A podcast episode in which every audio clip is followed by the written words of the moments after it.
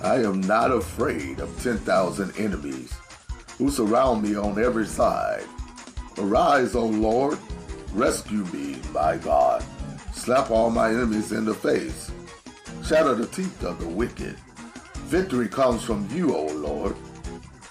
May you bless your people. Psalm 3, 6 through 8. New Living Translation. Join us every Tuesday night at 7.30 p.m. for Bible study. That's for your conference call, 701-802-5272, 701-802-5272, conference code 6470, 833, 6470. 8.33, happy Wednesday morning to each and every one of you. Hope your day has started out well. This is Elder Mark Hester for Elder Mark Hester's Bible Verses Wednesday edition.